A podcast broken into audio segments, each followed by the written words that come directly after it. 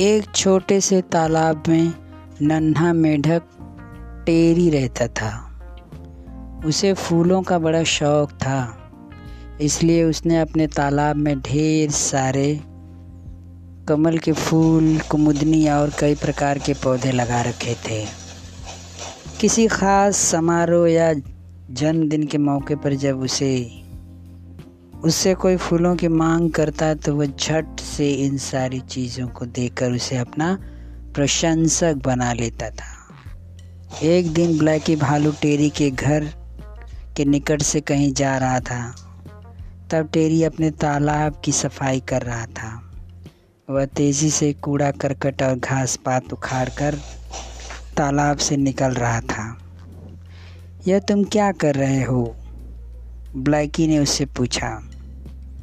यह बेकार के घास पात अच्छे पौधों को ठीक से बढ़ने नहीं देते। ये पौधों के पोषक तत्वों को खा जाते हैं, जिनका उपयोग पौधे अपने लिए कर सकते थे।